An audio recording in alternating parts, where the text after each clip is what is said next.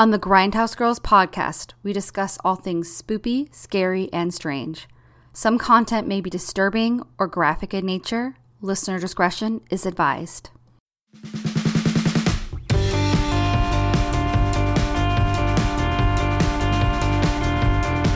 Happy holidays and Merry Christmas, Grindhouse Girls friends and fam. When we think about the great horror Christmas films, there's a few contenders that come to mind. The original Black Christmas, Krampus, Gremlins, maybe Nightmare Before Christmas?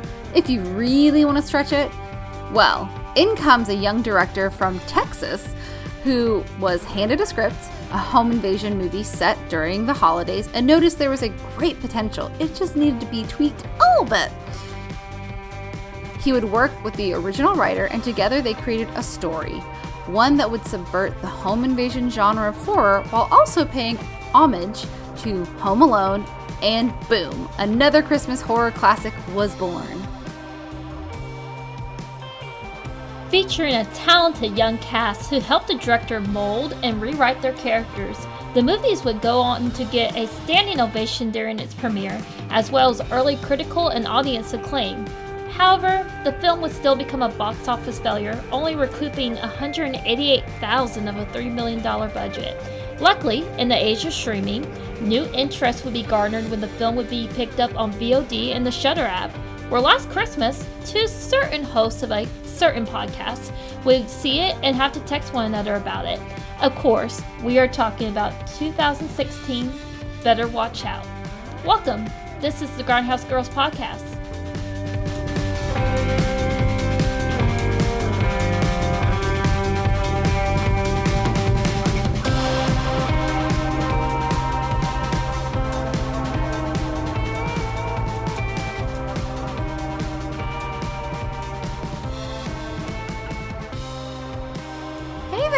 This is Katie. Happy holidays. Hi, I'm Brittany. Happy holidays. Um, I am joined by Gizmo, who's trying to find a comfy spot behind my butt in my chair. if you hear a little puppy, um, how are you, Brett? I'm good. I'm good. I'm actually joined by uh, Tyrion. He is the youngest of my three kitty cats, but he's still almost 10 years old at this point. But he's actually sleeping very soundly in my lap. But I can't complain. How I are can't you doing, Katie? ten. Yeah, yeah. He's uh, he. We'll have him. I'm trying to think. Is it eight years next May? So eight years next May. He we adopted him when he was Aw. two. So yeah. Oh yeah, because you guys got him. No, Canada was when you got him when you when you and Taylor started dating. So Tyrion's a little younger. Yeah, so Canada, Taylor adopted Canada the week we started dating, which is really crazy. So uh, technically she's his cat, but uh, only by a week. So only Oh by a gosh. week. Um, yeah. oh my gosh. Well, today has definitely been a no bones day for Britt and I. We've both had chaos in our lives personally, but we're we're fine. We're rallying. Uh, I had a fridge malfunction like right before we uh, we were getting on the podcast, and Gizmo was being kind of um he's being a little little, uh troublemaker, but it's fine. Um now he's decided to sleep in a little circle behind my butt. Um, so I'm sitting on the edge of my chair because we do that for our pets, right, y'all? That's true. Um, but yeah, I'm I'm okay. I'm okay. Uh, holiday season is upon us. Um, Hanukkah's already passed, so happy Hanukkah if y'all uh celebrate Hanukkah, Kwanzaa, and Christmas. Have wait, Kwanzaa doesn't come for until after Christmas, right? I'm trying to remember. I feel bad. I should know that. I know. Um, I I, I ordered Christmas cards that uh, Brittany and Taylor actually took pictures of me and Gizmo for my Christmas card, and I ordered them. They're supposed to arrive yesterday, but then they got delayed, so I don't know when I'm actually getting them. So I'm hoping this week because I would like to mail them out this week. But Yeah. we shall see. We shall see. Um, but yeah, I hope everyone's having a good holiday season. Um, have you seen any any good movies lately? Uh, Brett? so so uh, as far as what we watched, so I actually, because we're in holiday season, you probably feel this, Katie. Um, especially with doing the podcast and working full time, it's like I did have a lot of extra free time this week. However, I did watch Passing. That's on Netflix. So oh, did you? Yeah, I did. Yeah, yeah, yeah, yeah. And it's it's not a very long movie. I felt like maybe an hour and thirty or hour and forty minutes. Uh, it's a very quiet dramatic film. Uh, it's very pretty. The movie is absolutely has this gorgeous black and white cinematography, which I think is interesting because Belfast, Yeah. which I saw a couple weeks ago, also has a gorgeous black and white cinematography. Uh, the acting's really good. Um, it's just it's Mhm. quiet, so that's where I'm like I couldn't recommend it to everybody, but it's still it's a good movie, and I mean you know I'm a sucker for I'm a sucker for good acting and just pretty movies, so I would definitely recommend it. I don't want to spoil too much about it. Um, right. but it's very interesting because the director is a woman. I think her name is Rebecca Hall. And I think she I, I could be wrong, but I feel like she is actually a white lady. And um in real uh real life I guess there was some family history. Uh, maybe she had some relatives back in the day that uh that could pass, which we say that uh back back in the day and this movie takes place about 100 years ago now there are certain African Americans because their skin was so light they could pass for white. And that's like there's the whole premise of the movie is that this lady runs into her friend from childhood who passes for white, which is very interesting because I feel like you can look at these women and tell um they're African American, but I guess that was a big thing back in the day is that white people really didn't look at black people's faces, so they didn't see that those kind of like characteristics, which is very. I, I don't know, it's uncomfortable to think about, but that was something they were discussing. I read an interview or two about how, like, what we noticed instantly was not actually common knowledge back in the day. All right. this to say, They- though, that, yeah, and probably they didn't interact with people of different exactly. races. Yeah, like you didn't intermingle like we do now. That sounds so weird to say it like that because I'm like it's I don't awful. I don't it view you it as dirty. purposefully doing it makes that. you feel yeah, dirty I'm like, to but I say mean, that. Yeah. yeah. Well, and growing up, I don't know, like, like I know, growing up in a community, because the church and school I grew up in was like, per, it was it used it was a mission school for like black families, and then they ex- extended it to white families. So like, it was a pretty like diverse community that I grew up in in Alabama. Um, like I know certain things that like well this is more like when i worked in customer service there would be things that mu- ol- usually older white people would say to me about like i don't like when someone's a secret racist Yeah. and you're the same race as them it's like all of a sudden they're like trying to check if you're as racist as they are yeah. It sounds- but it's true yeah. it and is. they would say things that were so ignorant and i was like have you never spent time with a non-white person in your entire life like Yeah. how can you like think that um like but i feel like back then people were kept apart i mean it was illegal to have interracial marriage until the 50s was it the 40s or the 50s I think it may have been. Was it? Was I thought it was the maybe it was the 30s No, it might have been the 30s I think it was the sixties, right? Because wasn't the Loving case in the sixties? Did I imagine that? I feel like the Lovings were in the early sixties that they had to that that was the court case against the Supreme Court.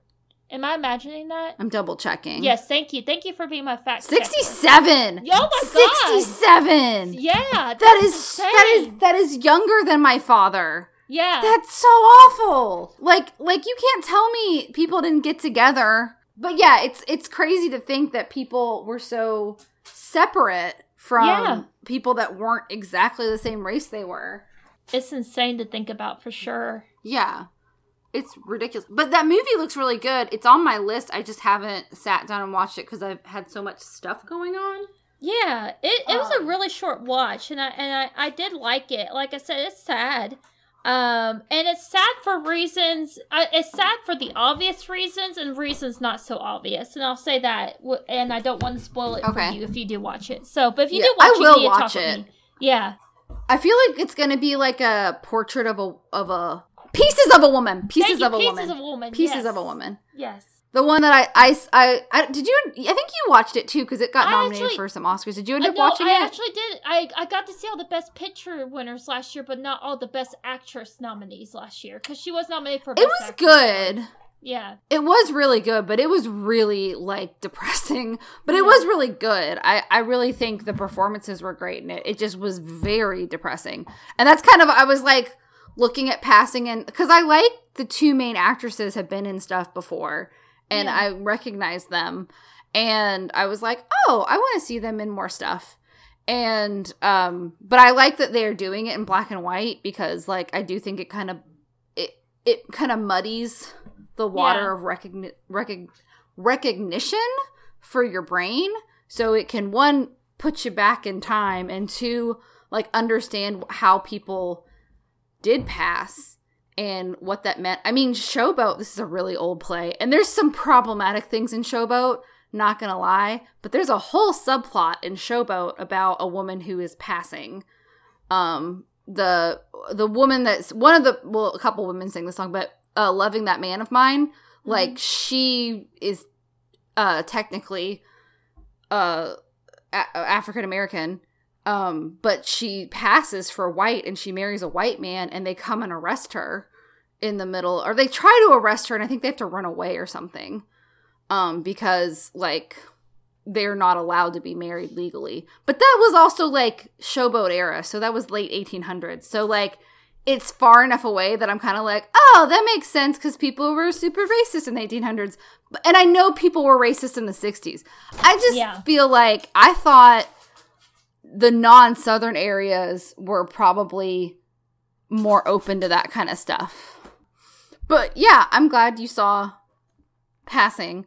Um I didn't I I actually ended up I actually ended up watching the first two Harry Potter movies, which I've already seen, but they're not super Christmassy, but they're just Christmassy enough that I decided to watch them. And I watched our favorite, your mom and mine's favorite bad uh Christmas movie, The Spirit of Christmas. Nice. I didn't really watch it, watch it. I put it on the background. It's still just as silly as it was before. And I got further, I got to episode, I got through episode 7 of You season 2.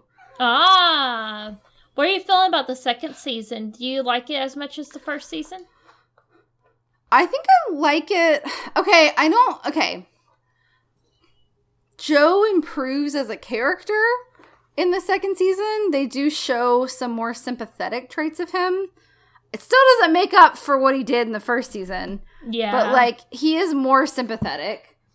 But um the point I'm at right now is where a certain somebody is in a certain place and if they don't end this confrontation peacefully, I'm if they don't end this confrontation peacefully, I'm going to be really pissed at it because this person doesn't deserve anything bad. Whereas the other person in the first season, yes. So I do think that season 2 makes Joe seem a little more sympathetic. However, right now there's a confrontation between him and another main character. Um that if it's not resolved peacefully, I will change my mind about him again. not that like okay, the end of because I like this character, they're more redeemable than one of the characters from last season who wasn't didn't deserve what they got, but I was like they weren't the best person either. yeah. So I was kind of like, uh, I was like, uh, but it was still like awful. like it Yeah. was awful. Um, the whole thing was awful. Um, but I really like uh Victoria Pedretti. Is that how you say her last name? It I like her. right. Nell Yeah. from Haunting of Hill House. It's nice to Mhm. see her. Now, other than you, it, was there anything else you got to watch? And you got to watch some holiday favorites And Harry Potter. and Harry You Potter. know, yes, I did I say this last week? I made uh Gizmo watch Gremlins yes, you did. That's for the first time. That's I made cute. him watch Gremlins. And I almost turned on Elf for some reason. We did I watch Elf. watching I I okay, I don't dislike Elf, but it's not one I want to watch every year. Like what's- or I only want to watch it once a year. You know what's But it's funny? cute. It's so I will say this real quick. So I had never seen Elf until the year I started dating Taylor. Which was uh 2013. Yeah, that's right. So, and Taylor's like, "What do you mean you hadn't seen Elf?" Because that's like a staple in his family.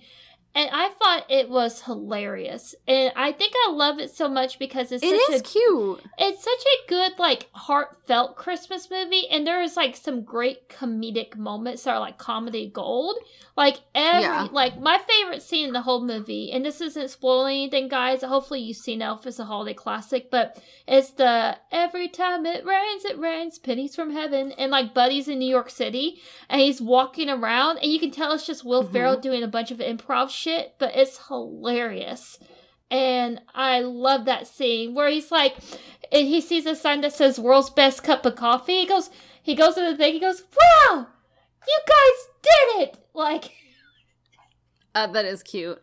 it's I really cute. I really like Elf. yeah. I really like it. I feel like, but I feel like it's like Frozen for me. Like Mhm. Frozen's a good Disney movie, but people talked that movie up so much to me. They were like, "It is the best Disney movie that's ever been." I'm like, it still doesn't hold a candle to Beauty and the Beast, but okay. Unpopular opinion: Frozen Two is so much better than Frozen. Frozen has an amazing soundtrack. I didn't even want to see Frozen two. Frozen Two is Because really good. Like Frozen really good. is just good. It's not okay. It's good. I It's cried. good. It's just I like cried during. Frozen 2. That's how good it is. I didn't cry Oh. during the oh. first Frozen. I cried during Frozen Listen, 2. Listen, I cry every time I watch Beauty and the Beast. So Yeah, that's a good one. Beauty and the You Beast know, is my personal favorite. it's a good one.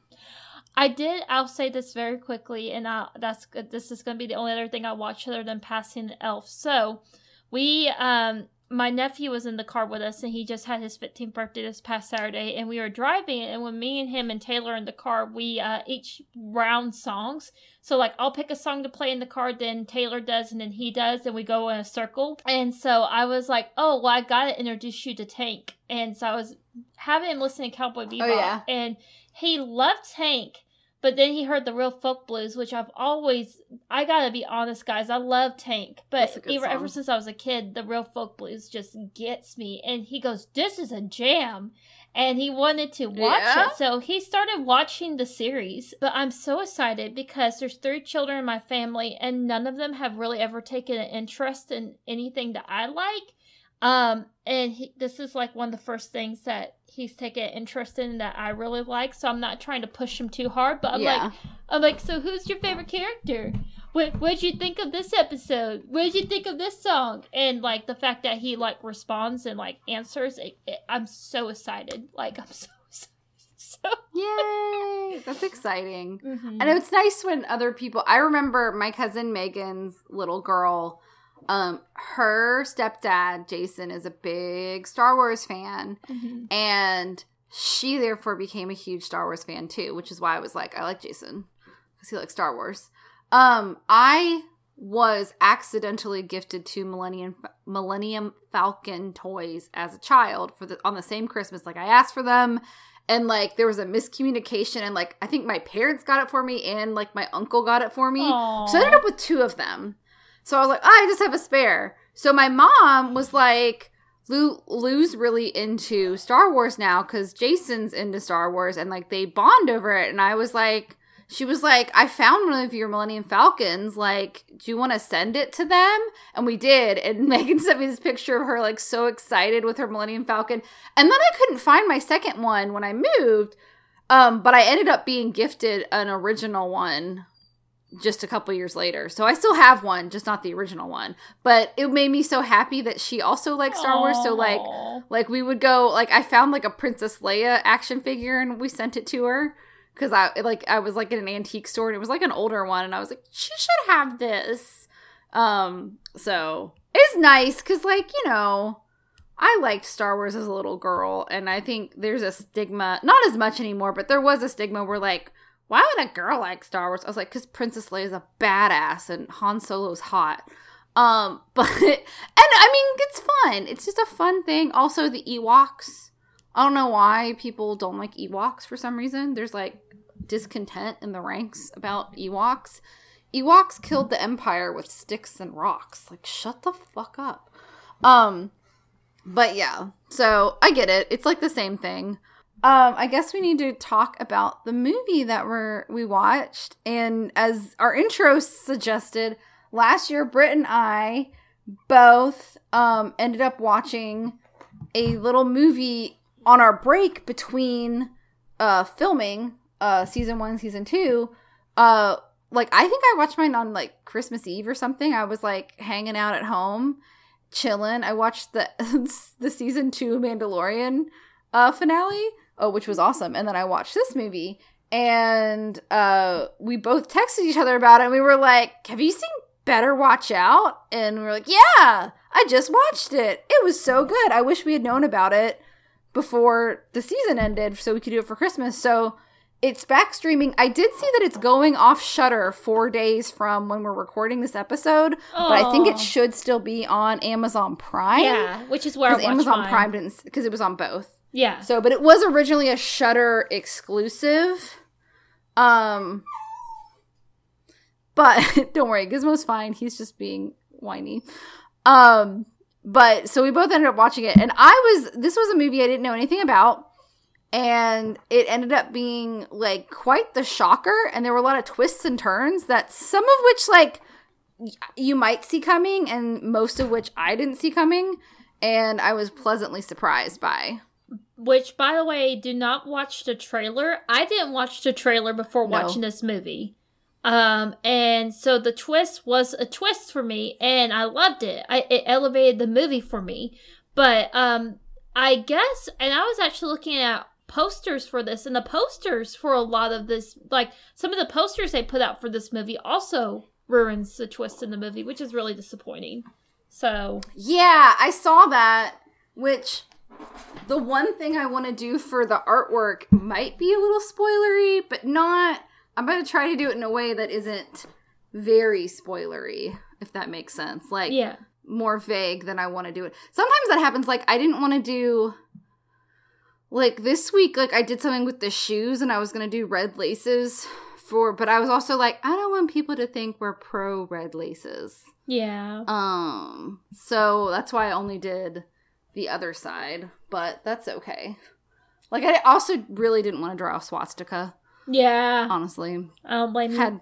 Had no uh no desire for that. But it is hard like when you're trying to do art that encompasses or like a or a poster that encompasses the movie, but then you're like this is the best part. Oh, but it's going to like make everything like it's going to spoil everything. Yeah. So I, I get it, but also I'm like, but a poster's it's promotional people can choose not to look at fan art. Yeah, exactly.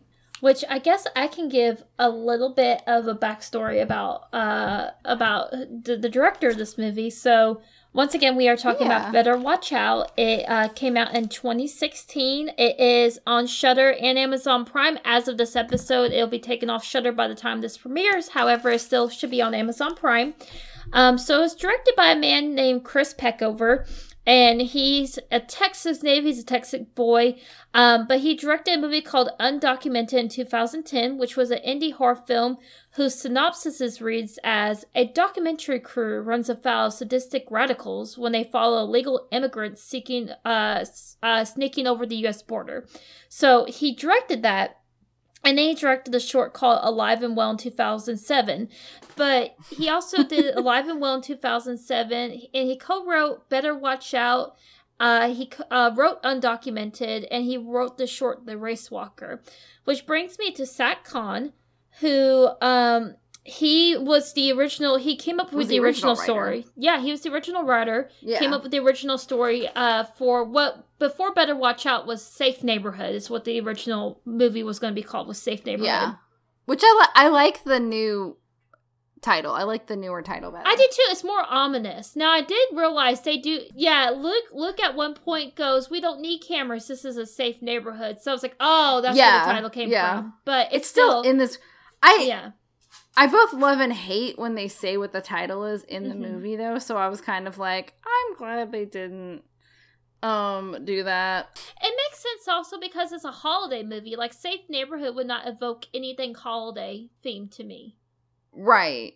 Which I do love about this movie, like without spoiling too much, it really embraces the Christmas decor an environment and uses it without it being it's it's so much like Home Alone where Christmas is present, but it's not the main point of the plot because Yeah. the main point of Home Alone is Kevin got left by his family at home and he's home alone, but that could have happened any time of year, you know? It just so happens it happened on Christmas and there's like Christmas stuff around which makes it Christmassy, but it the plot doesn't rely on Christmas. This one doesn't rely on Christmas. It's just an interesting point. And it does come to play like there's certain plot points where like people are out of town so they don't have as much help or which is like home alone too um and there's definitely a lot of home alone references in this movie um which is good and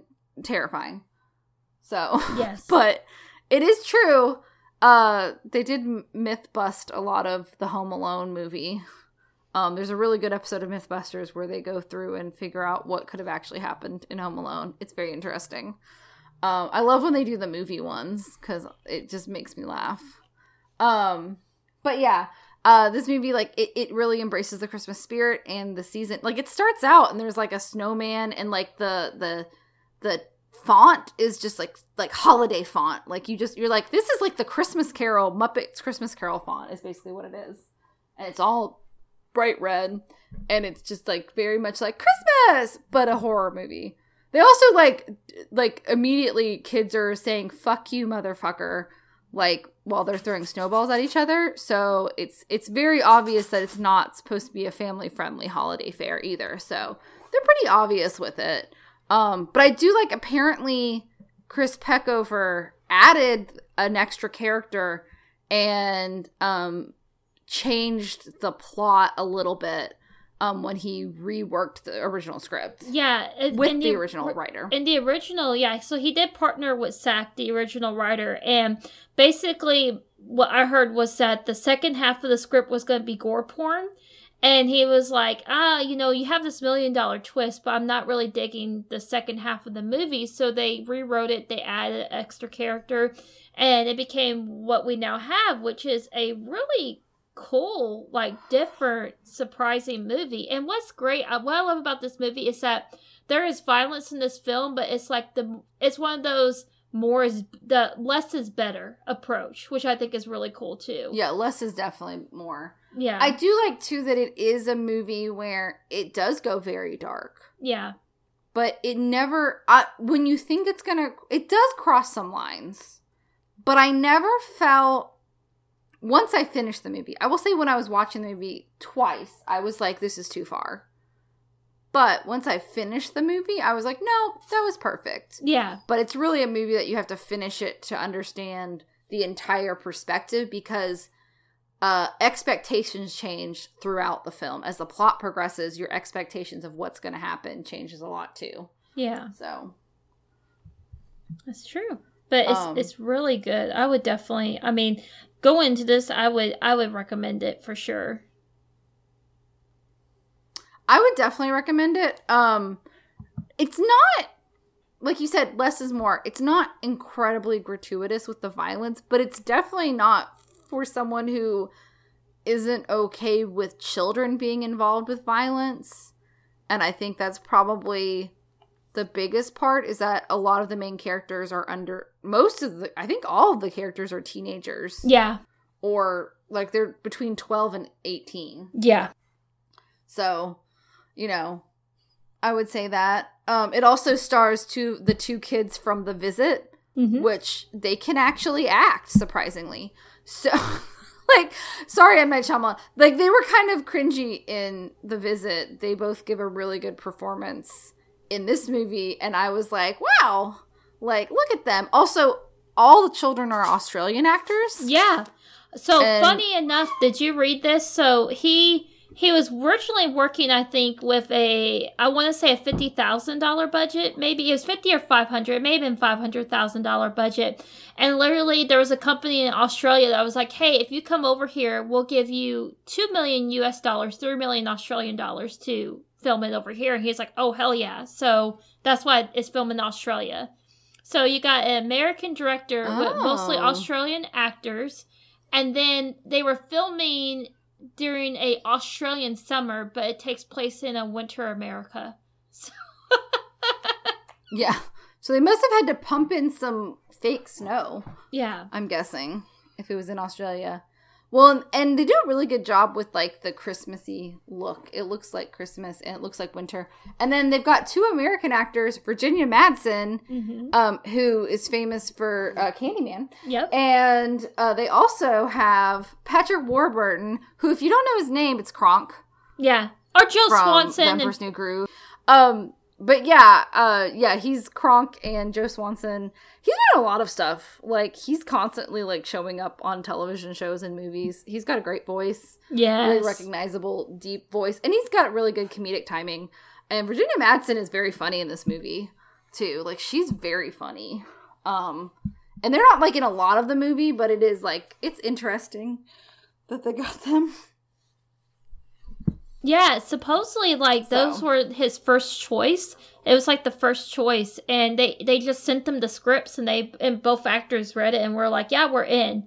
So they didn't really have to audition. They had didn't have to audition them like they did the kids. Like casting the kids was super hard, uh, and casting for the kids went uh, on a lot longer than they expected it to. But he did say that Levi Miller, who of course plays Luke in the movie, Levi stood above the crowd. Like he's like Levi was so talented. And I as we get into spoilers, I will say all the actors did incredible with their parts. Um, Yes. but there's a reason that Levi kind of sticks out a little bit, and we'll get into that. But Yes, um, definitely has a more great. challenging yeah. role. Mm-hmm.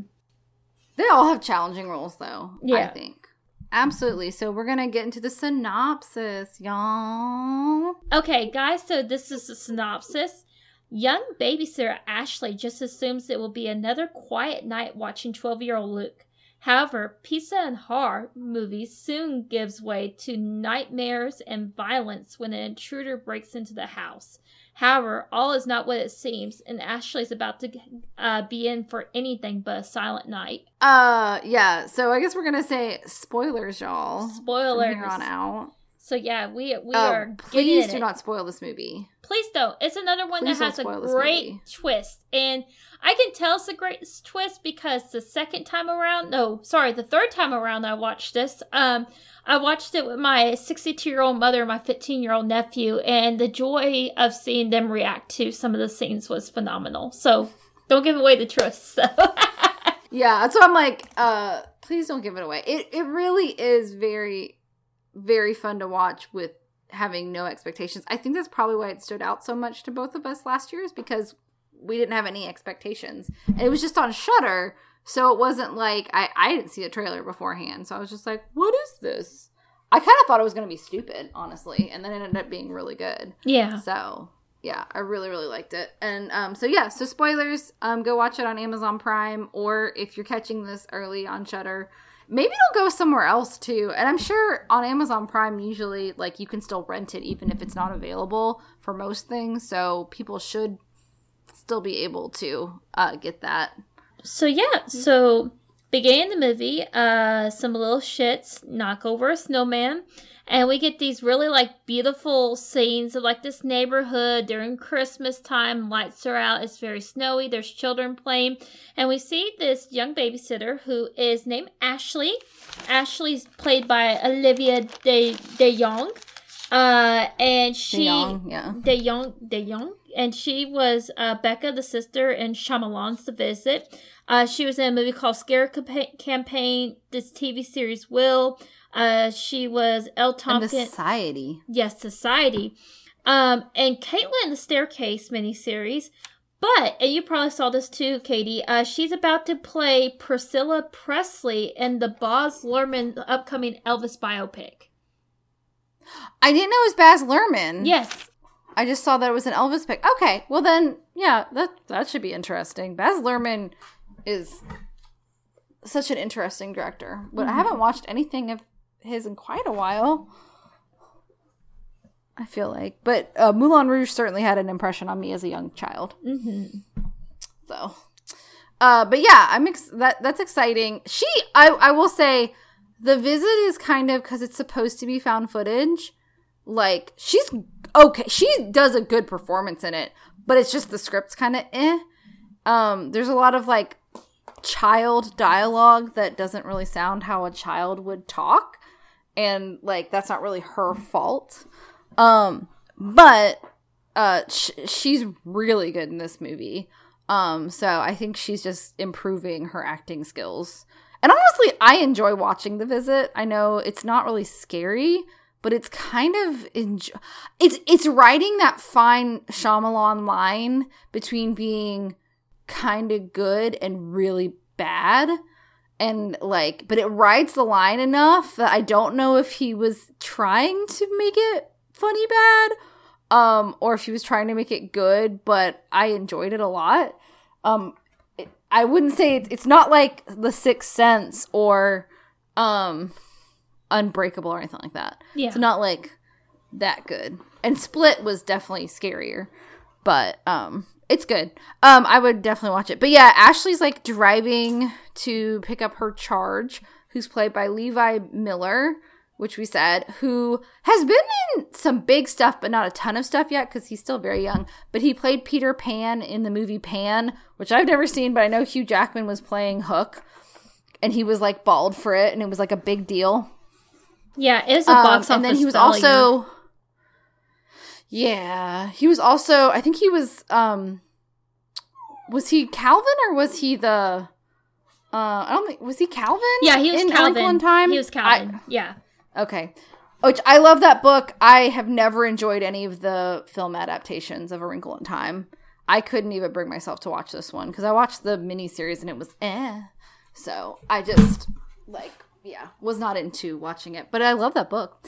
Um but and he's also in american exit Mhm. but i haven't seen that but I haven't either. i like him he's a really good actor He is a really Um, good actor. but she's did you have any other ones he was in that i missed Um, I'm trying to make sure real quick. He is. I did want to mention he's about to be in an upcoming 2022 film called Before Dawn. Um, and he's actually going to be in with Ed Oxenbould, who's Garrett. So they're going to be reunited for a movie that's coming out next year. So something to look out Oh, for cool. Before Dawn. So I guess since we mentioned Garrett, we'll go ahead and mention Eric Oxenbould, who was also in the visit. He was the brother, which he was the most cringy, and I, he's he gives a great performance in this movie. yeah. Uh, definitely is need is a director's actor, but he's also been on The Reckoning, which I've heard of, but I haven't watched. Comedy Bang Bang and The Exchange, so Oh. he's definitely pretty active. And Ed was also uh, Alexander and Alexander and the hor- uh, terrible, horrible, no good. Oh, yeah, Day. So Which was another kids movie. I'm like, I liked the book. I I love if the book. I was too old Yeah. to watch that movie. yeah, Um, but the movie's really the the book's a great book. It is. um, and I I don't mind that they're adapting that one. I'm just like I like the book. Um, but so uh Garrett is Le- uh, Luke's best friend, and on her way to drive to babysit Luke, she's talking to her mom, and we kind of learned that she's moving in a few days, and she has a boyfriend. But no, she's not going to invite her boyfriend over. She's actually babysitting. Um, and she's so distracted talking to her mom that she almost hits an adorable kitty cat on the road. She doesn't. She stops, and there's a whole group of carolers that just kind of like looks at her like, she's like, sorry, Merry Christmas. Um, and there's another car you kind of see near hers, which is kind of ominous. And then um, we come to Luke and his best friend Garrett um, discussing like this plan Luke has for finally getting in with uh, the elusive Ashley. Um, they're looking at very adult things on the internet and um, kind of talking much older than they actually are. Uh, Garrett's not very confident that uh, Luke's going to be able to bag Ashley. Um, but Luke's like, "Oh, I know what women want." And Ashley because she's moving, he's like, "This is my last chance. I got to make it happen." So yeah, so they they're talking about all this stuff. We do meet Virginia Madsen and Patrick Warburton who play Luke's parents. Um, I think the mom's name is Deandra, I want to Mhm. say. And um Virginia Madsen as we already said, among other things, was the main character in the original Candyman movie. Very great actress. She's very funny in this movie. Um, and Patrick Warburton, aka Kronk and Joe, um plays the dad and they have a lot of like they're always bickering and making fun of each other but they also like don't seem to hate each other like they just seem to be like you know just bickering like you do when you've lived with somebody for like over 13 years you know? But um they're funny. She she makes a bunch of she makes a very crude remark about like are you sure you never sucked a dick? Because your uh decorating taste suggests otherwise. Which isn't like which is you know i don't know borderline problematic joke but it is something i feel like someone would probably say to their husband because she hides his ornaments under the Christmas tree. Yeah. He's like, Where are my ornaments out, honey? She's like, Because they're too flashy. It's, it's it's funny though. And he's like, I thought when he opened the door for Ashley, when the dad did, I thought there was going to be something suspect with the dad at first because he was like, "You look very attractive," and I was like, "What?" My mom said um, something she's like, "You look good too." Yeah, yeah, and then like it's normal. So I was like, maybe it's just like when you see a kid growing up, like because they she's been babysitting for them for years. Yeah, he was just like, oh, like I remember like like like some of my aunts and uncles are like, oh my god, you've just grown into such a beautiful young woman, and you're just like, thanks, because it is weird to see kids grow up into adults that you've known. It's strange. Yeah, like when a child used to babysit becomes the babysitter of your child. Yeah. That's true. That's true. And so, um, so they they do discuss with Ashley, you know, that they're gonna miss her, and then uh, Mrs. Lerner discusses mm-hmm. with Ashley about how Luke has been sleepwalking again, and uh, so they hear a noise, and poor poor little Garrett's in the bathroom looking for some itch cream because his shoulders itching him, and there's a line that like that I will come back to this later on, but she tells Ashley she's like that kid is such a bad influence, like talking about Garrett. And so mm-hmm. Ashley does call her boyfriend Ricky um, after they leave, and you know, uh, he's concerned. Ricky's concerned because come on, they're teenagers. He's in love with her, and she's about to oh. move. Oh. Yeah. Oh, before the mom leaves, mm-hmm. she also not only is he sleepwalking, but he needs to take a sleeping pill, and he's got like a they put a pencil on his doorknob. Yeah to um like see if he's been sleepwalking or not. And she's like, "Oh, what he doesn't know won't hurt him," which shows that obviously they treat him like he is like a 5-year-old when he's 12. Yeah. And that must be frustrating as a kid, especially that age cuz Luke seems to be want seems to want to be taken seriously as an adult at this point. Yeah, yeah, exactly.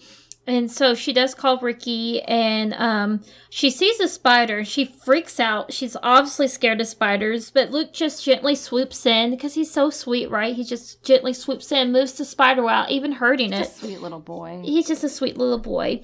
And so, but she does tell Ricky, she's like, well, maybe we can hang out if the kiddo falls asleep early. And of course, Luke hears this kiddo comment. It hurts his feelings. And she walks by, um, and there's like a family portrait in the hallway. And Luke is wearing this really unusual ski mask that has like, it almost looks like there's like uh, antlers coming out of it kind of deal. Yeah. Um, because they do linger on that picture. And so she goes in the living room, and Luke just suddenly opens a bottle of champagne and continues to drink it despite Ashley being like, please stop. Please stop drinking. Um, so then she takes it away and she goes to the kitchen. And of course, as she goes to the kitchen, she's like, oh my God, Garrett must have left the back door open because the back door's open. Garrett, you dick. Yes. And so uh, Ricky keeps texting her and calling her because, come on, he's a 17 year old boy and stresses her out. So she takes a swig of the champagne uh, as she's dumping it out. And, uh, you know, Luke notices this. And so they're starting to loosen up a little bit. Uh, but then the phone rings mm-hmm. and she answers it, but no one's on the other line. So it's like, okay, these are these yeah, are some she, weird she, things. Well, the freakiest thing is when the phone rings, she's about to pick it up to order pizza. Yeah, that's true so too. It's just the timing is weird. Yeah. And she's just like, oh my God. Which I mean, that it happens. Once weird, but not that big of a deal. Yeah, and Luke keeps trying to kind of slyly hit on her, like grab yeah. her hand and stuff. Mm-hmm. And it's a little awkward. Yeah. They start watching a movie and um in all the confusion ashley forgets to order the pizza and she sits up and she's like oh my god i forgot to order the pizza and then the doorbell rings and there's a man with pizza. And it's like, okay. And then Luke's like, oh, my dad probably just ordered. It's fine. She's like, it's also very weird. Um, and uh they go she comes back to the living room and Luke has lit candles Yeah. on the coffee table and she's like he's like ambiance. And she's like Haha, you're so weird tonight kiddo. And he's like ha ha yeah definitely.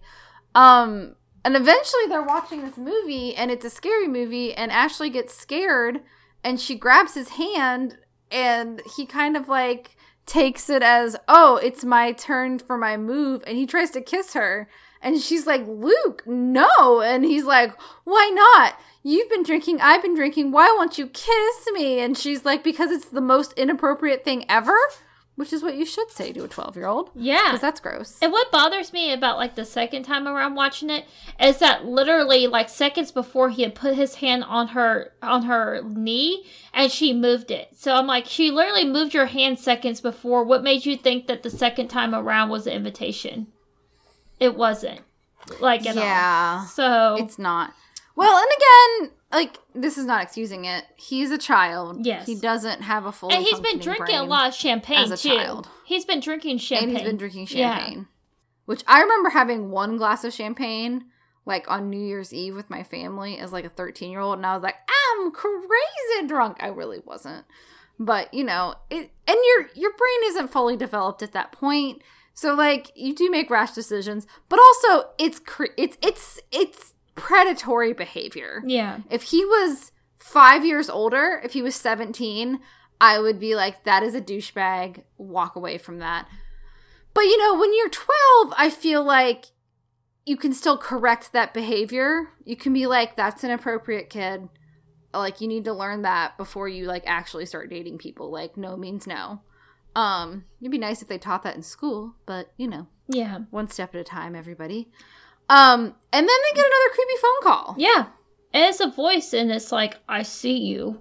And uh so and she flicks the bird. Flicks the Ashley bird. does. She's like, "Well, tell me if you see this," and she flips. Uh, she she gives whoever's the finger out the window, but then she realizes the door is open again. She like naturally freaks out, and she's like, "Luke, toss me my phone!" And his dumb drunk ass accidentally throws her phone in the tank.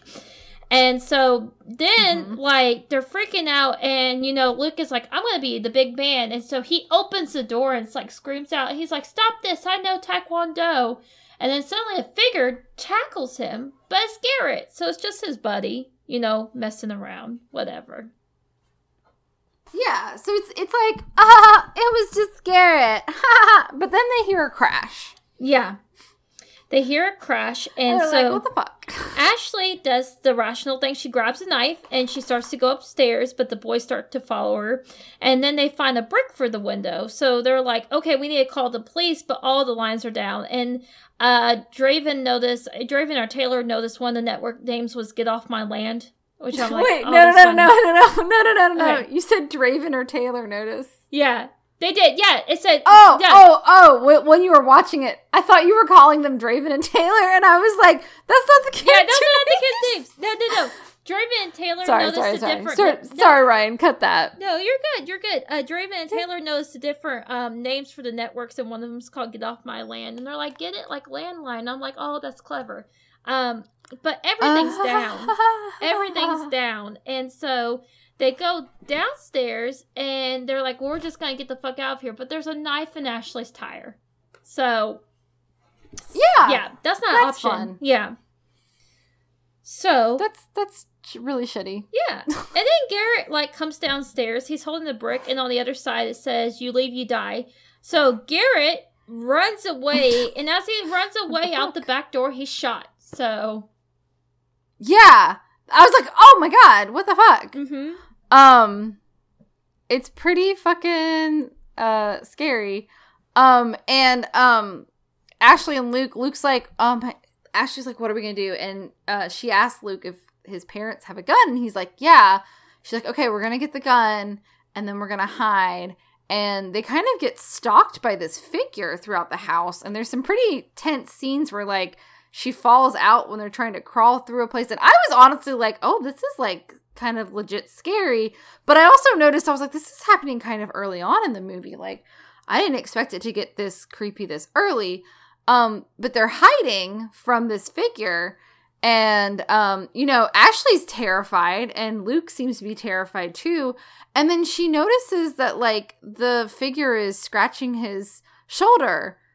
Like Garrett was scratching his shoulder before, and he's wearing a mask. Like Luke's like mask. Luke's ski mask. Mhm. And she's like, holy shit. And she opens the door. She's like, Garrett, what the fuck? And he's like, uh, dude, what do I do? So apparently it's all been an elaborate ruse. And Um, by the, which I think this in the script was originally happening much later on in the script, the reveal. yeah. But I like that it's here because you're like, wait, what kind of movie is this? Yeah. Because, go ahead. Oh no, and that's the thing that going back to that tire, that really pisses me off like even more the second time around because I didn't in the reveal I didn't think about like mm-hmm. I was like, oh my god, I'd be pissed if I was her. But I didn't think about like they literally put a knife in the in her car tire. Yeah, it's infuriating. And like the second time you watch this movie, you're just like, little shits, what the fuck? And I love Ashley because she's not just like, she's not having it. Yeah. She's like, you need therapy. You guys are disturbed. That wasn't okay. And Luke was like, I thought you would like love me if you let me save you. And she's like, what the fuck? And she's yelling at him and saying, like, I'm about to call your parents. This is it. Taking authority. And Luke smacks her in the face and knocks her down the stairs and she is knocked unconscious. Yeah. And then Garrett's like, what the fuck? Which apparently was not part of the plan. Um, but as Ashley comes to, she's tied with she's uh tied with duct tape to like one of those like uh like cane chairs, Mhm. like like kind of those light chairs. Um, and she's overhearing the boys talk about who they would fuck, marry, or kill on Adventure Time Yeah. which I've only seen a few episodes of Adventure Time. I only know a little bit of it. Um, but it does sound like something little boys would talk about. They also are like talking about if the paint can thing on Home Alone would work or not. Oh, and Um, Luke- and apparently they've been taking oxy oxy as well. Yes, and uh, I did want to say real quick. So there's a shot because Garrett is riding around this this beautiful house and like on like a razor scooter or some kind of scooter, and I didn't realize till after I was looking up about the movie. So a lot of the film's budget went to building this house, and they built this house very specifically so they could get certain shots. They could do certain tracking shots. So Oh, Mhm. this house is beautiful, by the way. It, does look like the Home Alone house, which I was always like, they must have a really good job because they have a ton of kids. They're going to France. yeah, and they have that house. What does that father do on Home Alone? Um, but yeah, so it's it's kind of terrifying because now you're like, so these kids are like tables have turned. yes, Tables have turned. And this was when I was like, what kind of movie is this? What is going on? But I was so interested, but also like terrified because I'm like, what is going to happen with these children? Yeah. And so Ashley, because she's coming to, she's trying to tell um she's trying to tell the boys she has a concussion. And uh he he ignores her because he like it's like a power trip. Like he feels like he's in control. So he's like, Well, I want to play true for dare. And he's like he basically implies he's gonna roofie her her if she loses. So he questions things about her sexual history. He's like, How many guys have you slept with? He doesn't say it that politely. And Yeah, she's it's like, disgusting. yeah, and she's like, none. And he's like, what? Everyone knows you, you know, you fucked your other boyfriend. And she's like, no, I didn't. I broke up with him because he said I did. And so, um, you know, Garrett then dares um, Luke to touch Ashley's breast, and he does it, and he gets a little fuckboy boner doing so. Yeah. yeah. This was like the part that I I was hoping that someone would like ring the doorbell Mm-hmm. And interrupt it, but it doesn't, and it's not gratuitous. No. you don't like see he doesn't boobs or yeah anything. and you'll see him touching her chest even Yeah. so um and she stays no, gracious but it is like it's kind of disturbing i love it's this a child. i love this though because she stays so uh like graceful because basically he's like how that feel and she's Yeah. like like a little boy felt me up and i'm She's like, like- oh I love that part. yeah I was like, ooh, suck it. sick burn Um, but eventually Ricky shows up and uh, Ricky's played by Aleks Mikic. Mikic? Yeah. Mikic? However you say that last name. I do want to mention real Um, quick. She does because it. I think it becomes a little essential. She does. Uh, she gets frustrated. and She's like, "Luke, truth or dare?" And she's like, "Uh, d- truth. Did you ever tell Garrett that you killed his hamster?" Which is the first moment of trust that's like broken between Garrett and Luke when he finds out. Like he's like, Yes. you said, I forgot. I for some reason I thought that happened later, but yeah. yeah, he- Yeah, he apparently has never told them that. yeah." But you're right. But Rick, hilarious. Ricky does show also up. sad. Yeah, Ricky does show up like right after that. Though. Yeah. And I bet you recognize Ricky because he was on. Well, no, no, Preacher's not the show you watched. But I was I was thinking Preacher was Banshee because a sheriff and a preacher are apparently the same thing. Yes. I think they're both about people who come to towns though and pretend to be something.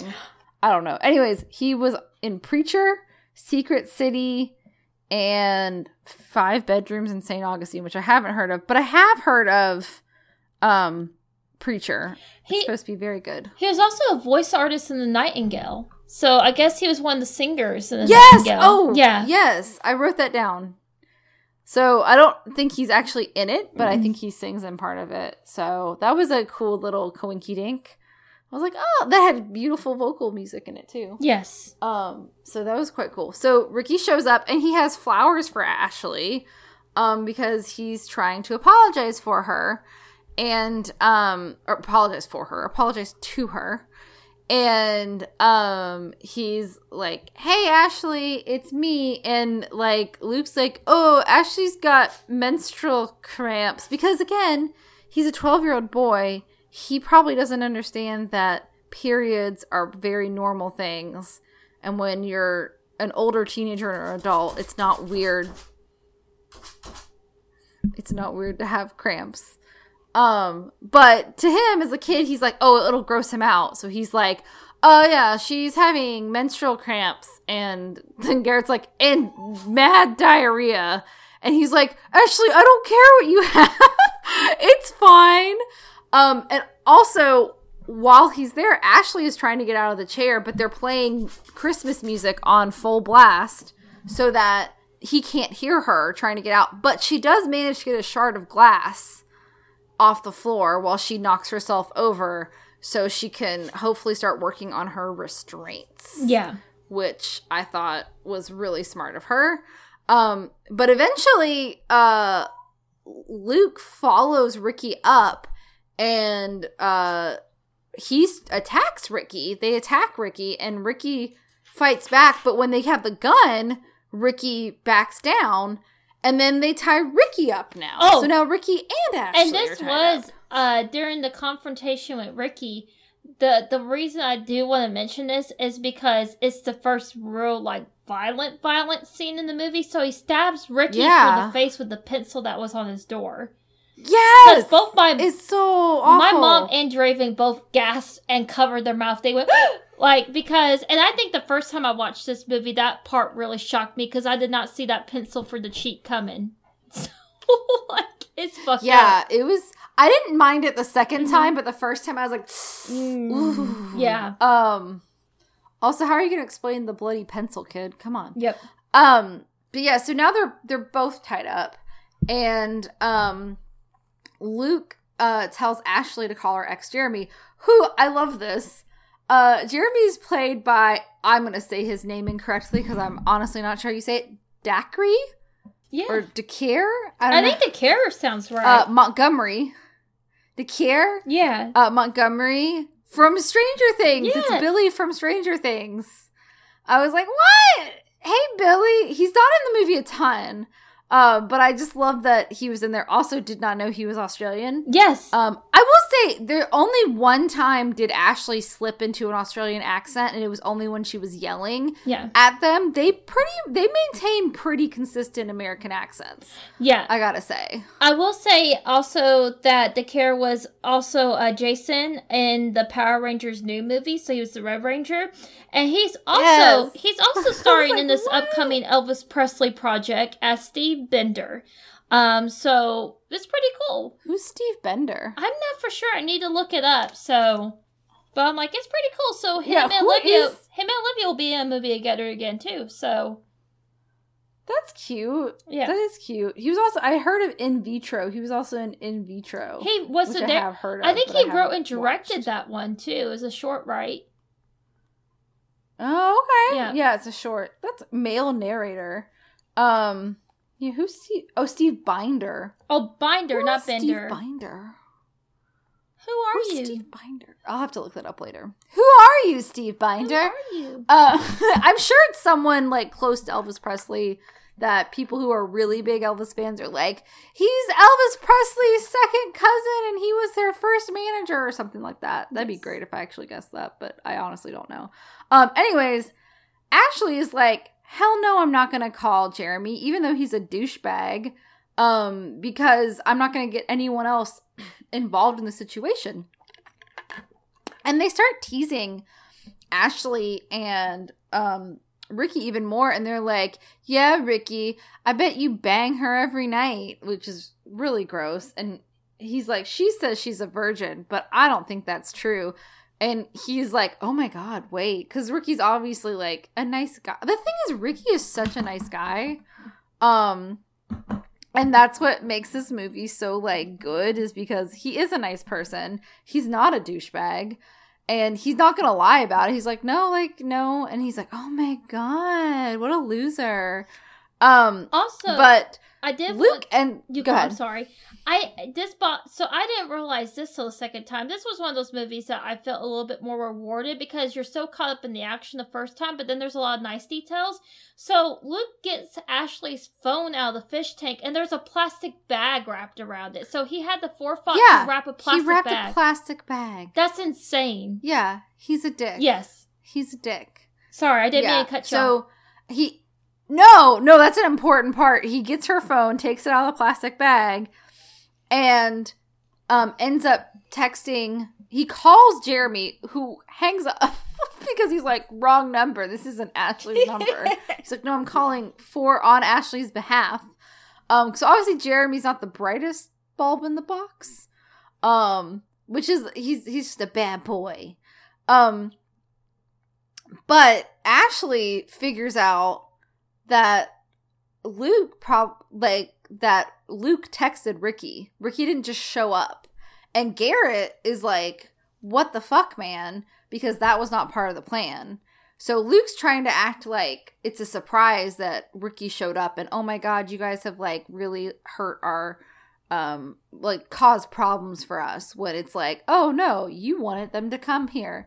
And um garrett's starting to like kind of not trust him as much and kind of to further sow discontent ashley brings up the the hamster thing again and how i don't think it's then but starts hinting that maybe it wasn't an accident Yeah, so yeah, she does. now ricky is she smart. literally Yeah. says she's like you know this isn't you she's like she's trying to reason with luke she's like this isn't you this isn't you i Mhm. remember we killed garrett's hamster you cried when you told me and he leans down and he's like it wasn't an Yeah. And you're like okay so he kills like, small what animals. the fuck? Yeah. Which is a really bad sign. Yeah. Obviously you all know the signs. We all watch true crime.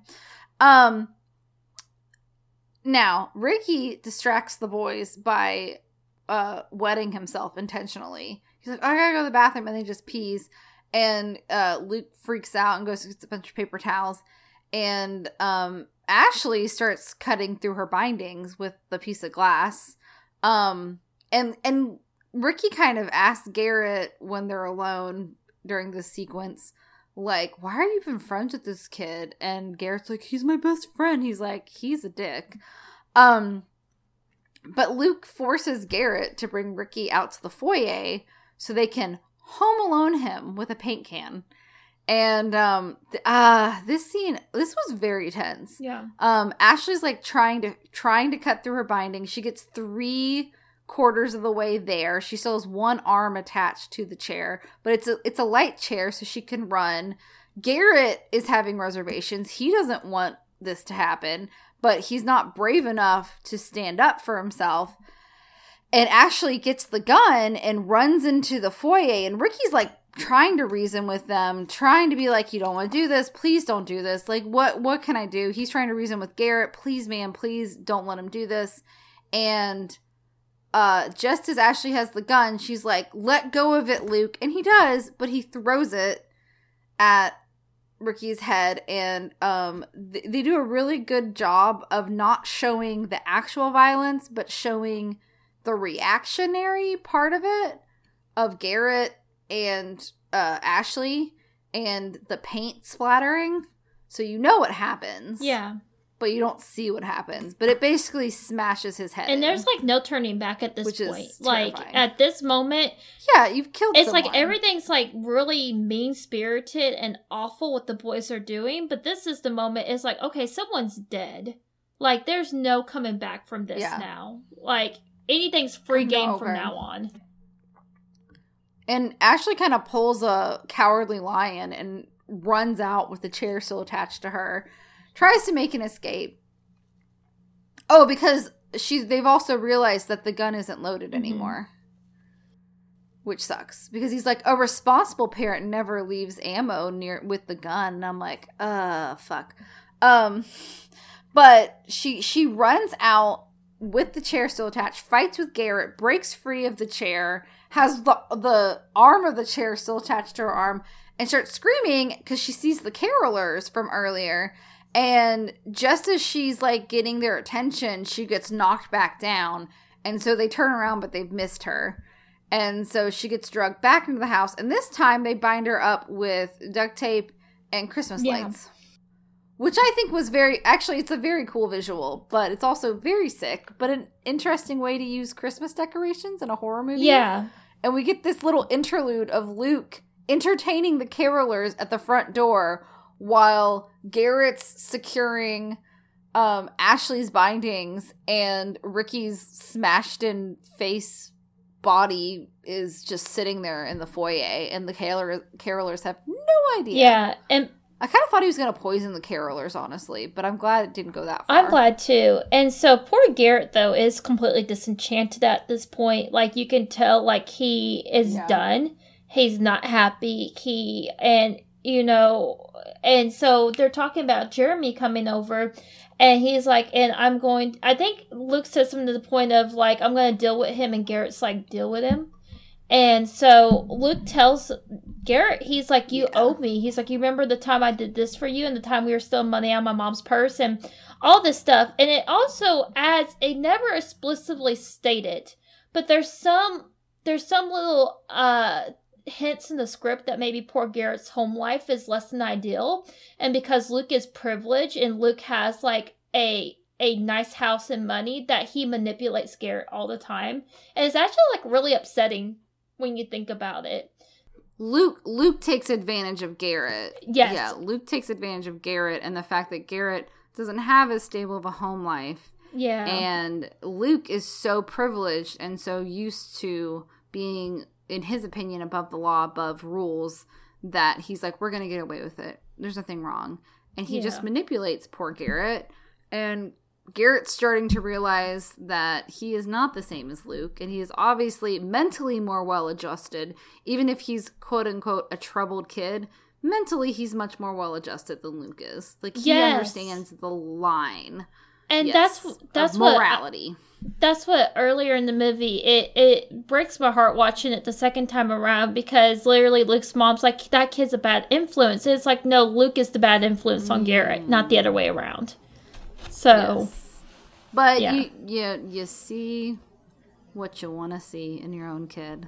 yeah, Unfortunately, it's a rare Very person true. who can see the faults of their own child. yes. But we do have Jeremy arrives, and this is a comedic moment. And all I could think of when I saw Jeremy was like, oh my god, Taylor used to wear flat bill hats when we first started dating. And it's not Ew.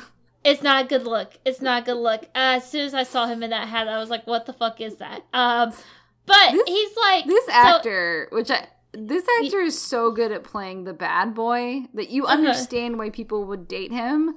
And I he I hope he's a nice person in real life because I don't want to just say that about somebody, but like he's just very good at playing the bad boy that people date and then they realize, "Oh, no, that was a mistake." Um, Yeah. Also, does he not remind you of Robert Downey Jr. a little bit? Yeah, a little bit, Like a little young bit. Robert Downey Jr. Yeah, he he's It like just really hit me watching cute. this movie. And it's really funny because he like totally picked out because they're like, hey, uh, they were telling him uh early Channing Tatum, and he's like, got it. And so he brought all the clothes to set as the character. yeah. So, like, all they had Oh, to say was Tatum. Channing Tatum, and like he he he he understood the assignment, as the TikTokers would say. So Mhm. yeah, yeah, as the Um, TikTokers would talk about. Yes. but it's interesting because he's coming in the, for the backyard because Luke says, come for the backyard. And as he does, he trips over the cannon they used to throw the brick into the house, which we were like, ah, because at first, the first time I saw it, like the second time I saw it, I was like, wait one minute. Remind me again how that brick could be thrown, but Garrett's right there. And it's like, oh, they used a cannon and then they ran around. Um, or they set the cannon to go off. So I was like, Mhm. clever. I went and thought of that. Um, hmm Clever girl, clever, clever girl, clever boy. what have you? But Luke appears out of really like nowhere, looking like a fucking creep, and he's like, you know, Ashley wants you to talk to me first, and it's really funny because he's like, no, and he's like, but that's No. what she wants. like, I love that Jeremy's like dumb, but not dumb enough. Like he is dumb, but he's also just like, uh, no, sir, I don't. He doesn't care about propriety, yeah, which might have saved him if he had listened to his feelings. But instead, Luke convinces him to write an apology letter to Ashley, um, which he does. And as he's finishing it, uh, Luke put this is a really cool kill. Um, Yeah. he puts rope around his neck, uses a lawnmower to string him up, and it's it's so sad because there's a swing set on the on the tree that, or I guess it's on the swing set, and he's trying to like keep up, but Luke just keeps pulling the the lawnmower, and like he basically stages Jeremy's own suicide. Yeah. he's trying to make the whole thing look like it was like a th- like a love triangle gone wrong kind of thing. yeah. And, I did, I did want to mention. It is awful and it's really shocking. And the way it's filmed, because they have like, I think, 14 different shots that are interwoven. You see a really cute black kitty cat too, because it runs across his feet right yeah, before. he's mean to the kitty cat. Yeah, he, tries does. He kicks at Kitty it. cat. So it turns out that he had uh he had less than three weeks to start filming for Power Rangers, and his like his like casting agent and stuff was like, you know, this could be his big break in Hollywood. We can't have anything happen to him. So they like took extra extra precautions to make sure nothing could happen to him. So if you watch like the behind the scenes footage, they have him like they have it specifically like where he's not it's like the way they film it, it looks like he's being hung, but he really was in no danger the whole time. Cause they're like, we can't have anything They happen. did a good job filming They did really, really good. because it looks really good. It does, Yeah. yeah. it looks terrifying. It's a cool kill. It's an interesting kill. Uh, like Jeremy's obviously not a nice person, but he's also well, he did kick the cat. The cat's fine though. The cat survives. Um, but like at the same time, does not deserve to be hung up or blamed for murders he did not commit. Just because you're a douchebag doesn't mean you're a murderer. Yeah. Um, and meanwhile, Ashley has kind of started working on Garrett, and Garrett is finally realizing that Luke is not his friend, and he starts untying Ashley. Yeah. is trying to.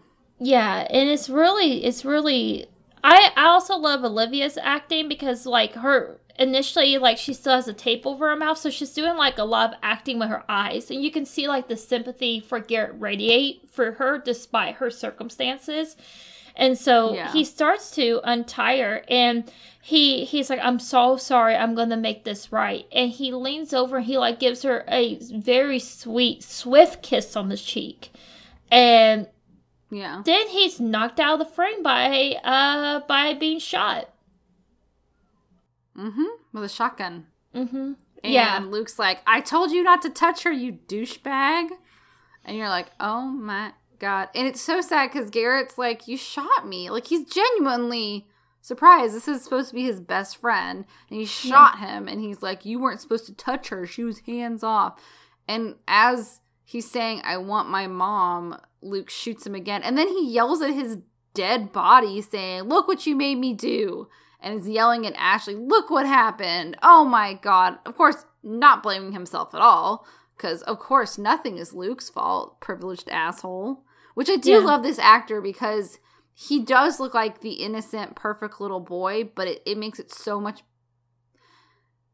more evil yeah. when he shows his true colors. But he does a really good job, like being a believable. He's such a brat. He's such a brat, and he's an evil brat, and that's yeah, it's fucked up. Yeah, and because you think he's like initially he's upset that he shoots Garrett, and then it's like a switch is flipped, and he's like, "It's okay." He was starting to annoy me anyway, and it's like so cold and so callous, and um, but I think it's the first. It's I I personally think it's the first part of the night that didn't go as Luke planned. Like I think he definitely planned for. Yeah, Ricky's, I don't think he meant to do that. Yeah, he planned for Ricky's death and Jeremy's death, but Garrett's death was impulsive and not planned. Well, and he's like reveling in the joy of killing Ricky and Jeremy, which is disgusting. But he's like excited about it. He's like, that was so cool. His head exploded. Yeah. Oh my god, look what I did. It's disgusting. Um, he's a gross person. Yeah. Ugh. Well, Ashley's like, oh, I'm not getting out of this. After, well, she does try to reason with him one more time. Yeah. Beforehand. She does kick him in the balls too, which good for you, girl. Yeah. And that's what she's like, you know, she's like, You're never gonna let me go. And he like once again she's tied up and she can't do anything and he's like, Yeah, I was never you're right, or guilty. And he puts his head on her and he talks about like how his mom it like mentions he has sleeping issues and he's like yeah you know my mom no longer held me. She used to help hold me till i fell asleep. And then ashley is like i know exactly why she doesn't hold you anymore. And she just shuts off and it's a great moment because mm-hmm. it's like literally luke has everything he's wanted but she won't give him an answer.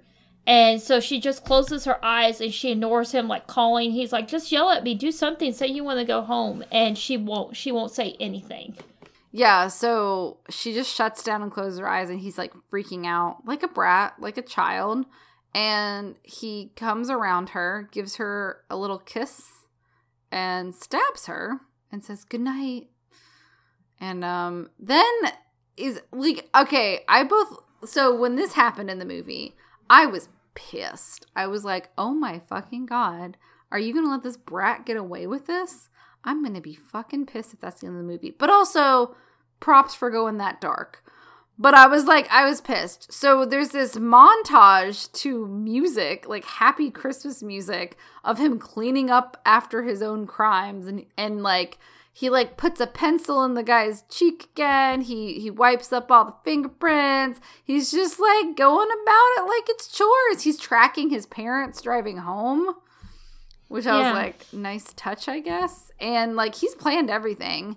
And um he even the only the only thing he can't get right is the pencil on the door. So he has to go out on the roof in his pajamas as his parents are coming home and almost gets caught, but does go back in bed and he, enough to put on his quote unquote fetus machine, which is like I guess it's one of those like it, it makes like a heartbeat noise for people like to womb, womb noises. Noise, but it's a heartbeat noise like yeah, womb. which yeah. is kind of creepy. It sounds like heartbeats, like whoosh whoosh whoosh whoosh, yeah. like that kind of heartbeat.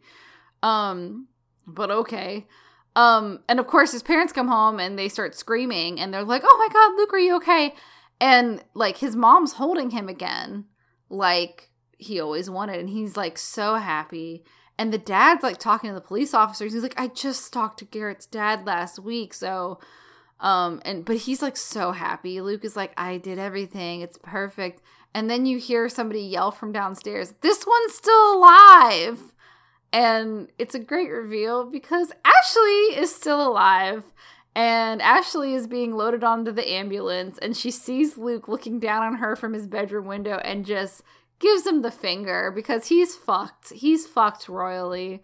And um very exciting. Um but I love there is an end credit sequence Do you Yes. want to talk about that? I do. So, um, because you're like, haha, bitch, enjoy your mommy hugs. And then, like, literally the credits start Mhm. rolling. And uh, after like 10 seconds, Luke goes, uh, Mom, I'm really worried about Ashley. Maybe we should go see her at the hospital.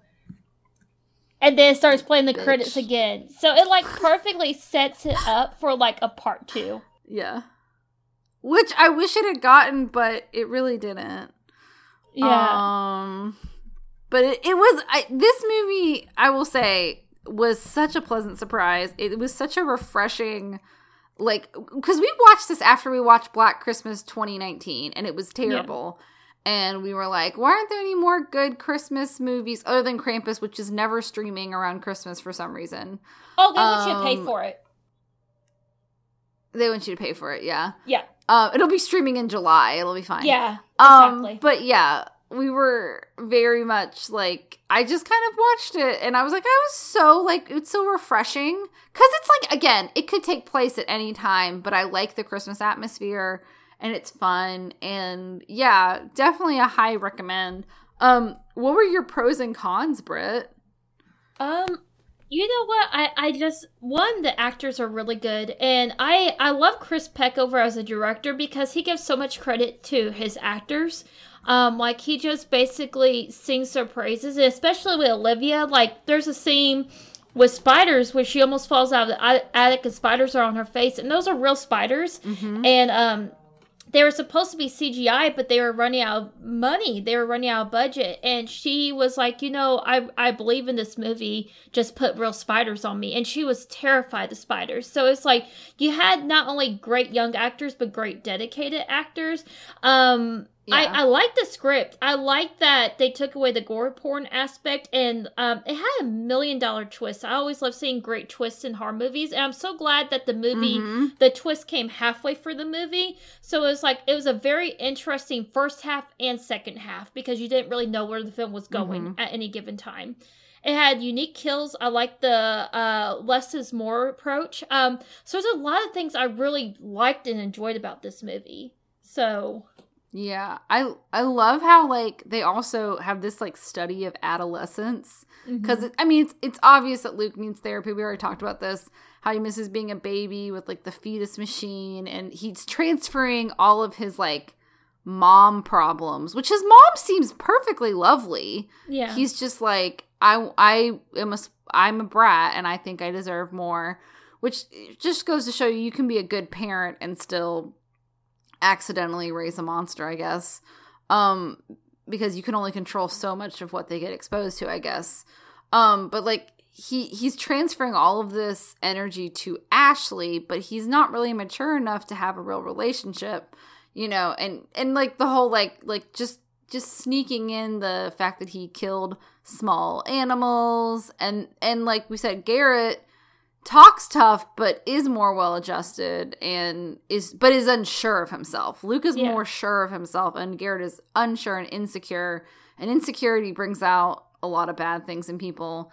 And Luke is insecure about himself as like a conquest, I guess, but uh conquest conquistador or whatever of ladies, but he's sure that he's going to get away with murder. I also love the use of Christmas decor and Christmas music because it's not like I don't know, it's just so good. This movie I'm so mad that it's not more widely received because Yeah. it is really good. It it's like the Home Alone of horror movies and I like it and I'm surprised I hadn't really heard about it until cuz it's from 2016. Yeah. I'm surprised I haven't heard about it until recently, but thank God for um, streaming services, or else we would have never known this. I don't really have anything con, except that like it does get a little basic in the middle with the slasher aspect, not too Mhm. much. Um, and it's a little unbelievable. Some of the stuff Yeah. I'm like, that wouldn't be able, you wouldn't be able to get away with that. That's too Yeah. much. I don't. They I explained most of it. I personally don't care how nice the neighborhood is. You have a security camera. Yeah. Like- Well, I think that, or did Luke just lie to them because? Well, no, because remember that's what she she uh Ashley asked us something about a security camera. He goes, "We never needed one. We're we live in a safe neighborhood." But I'm like, Well, yeah, but maybe maybe they just had a really good system, and he didn't tell Ashley because he wanted her to think that. "Oh, but when that catch when that catch everything on camera, then like who was coming in and out of the house and Not if they just had a system. Not if they just he. and Not if he undid. The, it didn't say either way. Oh, okay. You're talking. Oh, I'm sorry. You're thinking. You're did. talking about security system. I'm thinking security camera because, like, I think like Yeah. Taylor has like a camera in our living room, and then like facing our front door and back door. So, like, Yeah, that's what I have. I yeah, have yeah, I have cameras too, but I, I but regardless, yeah. Yeah. they're like, I'm in a safe neighborhood. We don't have to worry about it. But yeah, I think, excuse me. I mean, most people have some kind of security system. I feel like by 2016, a lot of people did, but maybe, maybe not quite as many. Um, but yeah, did you um did you have a rating for this movie? I did. I had two ratings. So I um I actually rated this a seven out of ten. Um I it's not like an Academy Award winning film. I wouldn't say it's one of the best horror movies I've ever seen, but it's really good and it's really solid. Which is to Mhm. me, it could have probably even been elevated to a seven and a half. I just don't think it was quite an eight for me. But I mean, it's it's a solid good seven. And then I did Yeah, have a I gave gra- it a seven too. you did too. Okay. I I gave it a seven too because I kind of feel the same way. Really solid, surprisingly great, but I wouldn't say this is like the next Hereditary or anything like that. Yeah, I would agree with that. Now, did you give it a grindhouse rating? I did. Do you want to go first? or Do you want me to go first? Uh, whichever. I can go first if you want me to. So, uh, sure. yeah. why not? So I rated it H. Oh, but you're. There we go. Your mic was going off for a second. It's back on. Okay. Um, I rated it H for horror movies, home invasions, and the holidays. Ooh, very nice. Very nice. Um, I had two. I had rated L for lights, ligatures, and little brats. And rated P for paint cans, perverts, and privileged brats.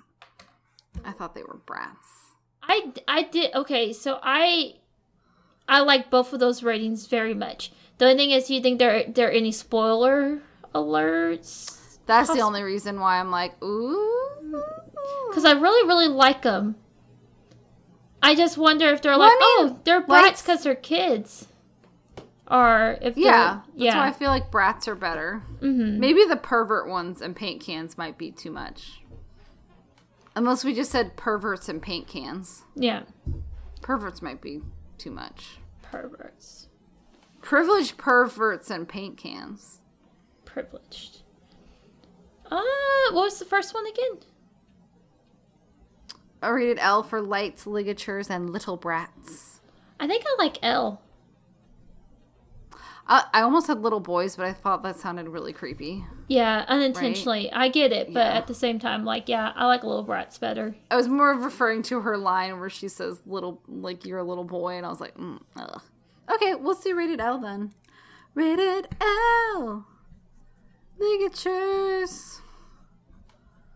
I only know the word ligature because I watch too much true crime. oh my gosh. Um, but yeah, that's better watch out. I think we would both recommend, right? Yes, absolutely. yeah recommend watch it this holiday season um definitely i mean it's pretty violent but it's not crazy violent i feel like anyone over the age of probably 14 well you, you yeah, I don't know about kids, but I think most people would be okay with watching this. I don't know if I'd want a kid to watch this because they might get the wrong idea. Draven. Draven Wait, just mm. turned 15, and Draven goes, That guy's a sociopath. That's like his actual words. Okay, so Yeah. so if your kid is, has the maturity level of Draven, all good. Yeah. that kid's a sociopath. If your kid thinks that kid is cool, then your kid is a sociopath, and you need to get him into therapy right away. Yes, yes. And then Draven goes, Right. That's a good movie. that's a good movie. Like he said that again today. He went, "That was a good movie." I was like, "I'm glad you liked it, Draven." And but Garrett was his favorite character. I'm like, "Yeah, because you would be a Garrett Draven." So I like Garrett though. I did too. I was I really, really bummed when he died. yeah. I was Garrett like, I my mean, Ricky favorite. was sad, but I kind of saw it coming. But Garrett, I was like, oh my god. And then I was like, Luke is just pure fucking evil. Like he's an evil, out of control brat. He is. Um, yeah, this movie's great. I love it. It was such a surprise, and sorry, it was such a surprise. And I hope, I hope there are more Christmas horror movies that show up because I would really like to see a few more, um, like this come out. So here's hoping some new ones will come out. I know there's one that sounds really depressing that's coming out. Um, what is it? I can't remember. What is it called? is it Silent The one Night? where like the world's about to end. Silent I think it might be called Silent Night. Yeah. Where like there's like a poisonous gas that's about to kill everyone on the planet on Christmas Day, so everyone has like these big Christmas Eve parties. And it's got all of these like really famous British actors, and I'm like like the little kid from Jojo Rabbit's in it And Keira and Knightley. stuff. And like and Keira Knightley. And I was trying to find the whole cast list. Uh yeah, Keira Knightley, Lily Rose Depp Depp is even in it. Matthew Goode, Annabelle Wallis from Malignant, Lucy Punch, who's hilarious. Uh Okay, those are the only people I recognize by their faces. But I think maybe the kid that played the other kid, JoJo's friend, maybe was in it too. Oh, I love that kid. familiar. I could be wrong.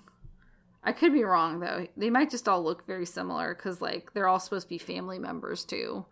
So a lot of the kids look really Oh, and also like Mendeus. blonde boys. Also Ozymandias is in it. Matthew Goode. Yeah, that's Matthew Yeah. Goode, right? Yeah, that's Yeah. Ozzy.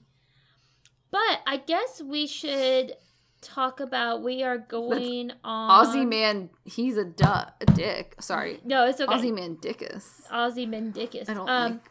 we uh, are taking a small break. Uh, so officially, I guess this one. is kind of like the last episode of our season two.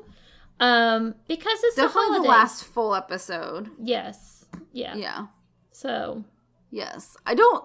Uh, we might, depending on how we're feeling, we might do a year end thing, but if we do, it'll be very casual and very short. But we shouldn't be back until January 4th, which is when we plan to do a live stream watch party um, where we will be watching John Carpenter's The Thing with our editor, Ryan. So you guys can meet Ryan and um we'll we'll record our intro before we watch the movie. We'll turn on the stream and we'll watch it. Hope we're gonna do it on our youtube channel which is grindhouse girls pod.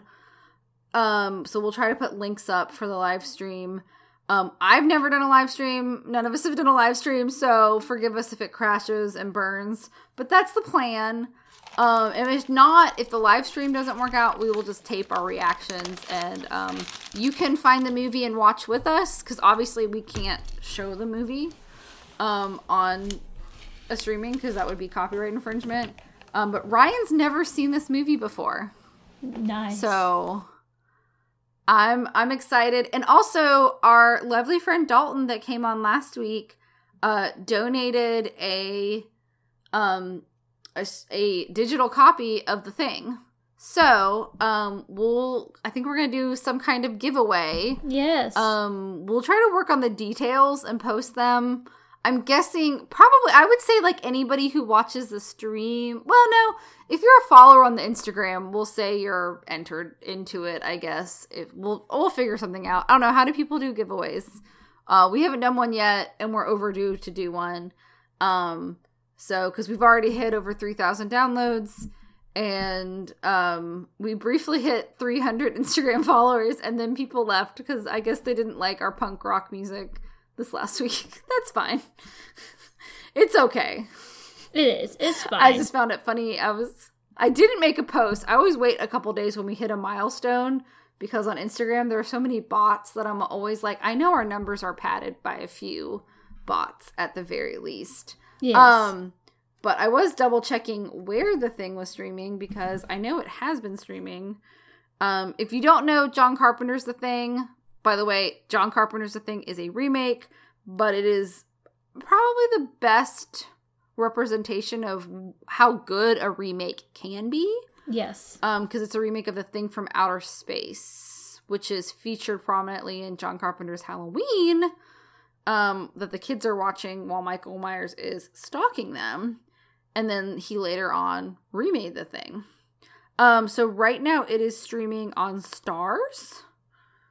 Um, and it is not the one from um 2011. Don't watch that one. But so that's that's the plan is that we'll do the live stream on the 4th so we'll be back early, but we won't actually release the episode content until the next Wednesday. Um which will be the 11th, I think. Yeah, right? that sounds right. Cause yeah, seven days later, or no, the twelfth, twelfth. So, cause we'll be recording on Tuesday, releasing on Wednesday. Um, as we wrap up the year, um, I do just want to say thank you for listening. Thank you for finding us. Um, thank you for all the likes, all the shares, all the reviews. Um, uh, I just appreciate you guys so much. We love you guys. We hope you have a very safe holiday season. Um, remember to wash your hands, take your vitamins. Um, and uh, get vaccinated when you can. Um, remember not to overexert yourself over the holidays and take some time for yourself. There's a reason we take time for ourselves at the end of the year. Um, everybody needs a break. Everybody needs to take some, time for yourselves and um, just be safe. Make good choices. That's what they used to tell me in college. And we love you guys, and I we can't wait for season three. Season Um, three. but thank you for um, yeah, being here for season two. We did a lot of really cool stuff. Finally got to go to movie theaters again. Um, saw a lot of cool things, and there's a lot of stuff we saw in theaters that haven't hasn't been streaming yet that I'm sure we'll cover next year. And if there's anything you want us to cover in the future, please make sure to DM us or uh, leave a comment somewhere. Let us know what movies you want us to cover. And thank you so much for everything, guys. Thank you, Britt, for another wonderful season. And thank you to all of our guests that have come on this season. And also, thank you, Ryan, for coming on as our editor. Uh, it means a lot that we have like a little team together, and we wouldn't be here without everybody involved. Thanks. We love you guys. Yes, yes. So echoing um, everything Katie said. Merry Christmas, Happy Holidays, guys. Uh, it's a rough time of year for a lot of people, but uh, we are so glad you're here. Um, take a breath. Uh, you know, drink your water. Like Katie said, take your vitamins. Get a little bit. Get some fresh air outside. Um, just take care of yourself. Um, don't. Sorry, one of my dogs, incidentally. Riley sneezed. Bless you, Bubba. Um, so yeah, uh, thank you so much for all the likes, the comments, the subscribes, the follows, the messages. Uh, to our guests, uh, we love each and every one of you. You uh, you refresh life Yes. uh, into the podcast every time one of you show up. We, we do love you all so much. Um, and thank you, thank you, Yes. Katie. It's Can't wait to do been more. it's been another hell of a year. It's been another hell of a ride.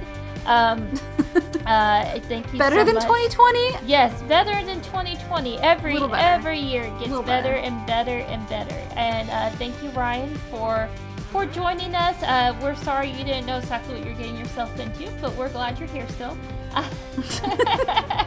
uh, so thank you. Um, and yeah, Also, Ryan turned a three hour, three and a half hour conversation into a one and a half hour episode.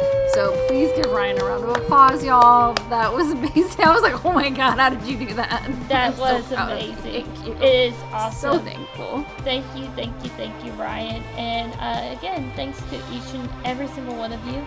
Uh, we hope you have a wonderful, magical, safe, healthy, happy holiday season. Yes. And if nothing else, we look forward to um, in 2022 seeing ya. Same spoopy time, same spoopy channel. Yes. Stay, Stay spoopy, spoopy, y'all. y'all. Happy holidays. Happy holidays, night, Love you Katie, guys. night, Gizmo. night, friends. Bye. Have a good day. Bye, puppies. Gizmo says good night, guys. Bye.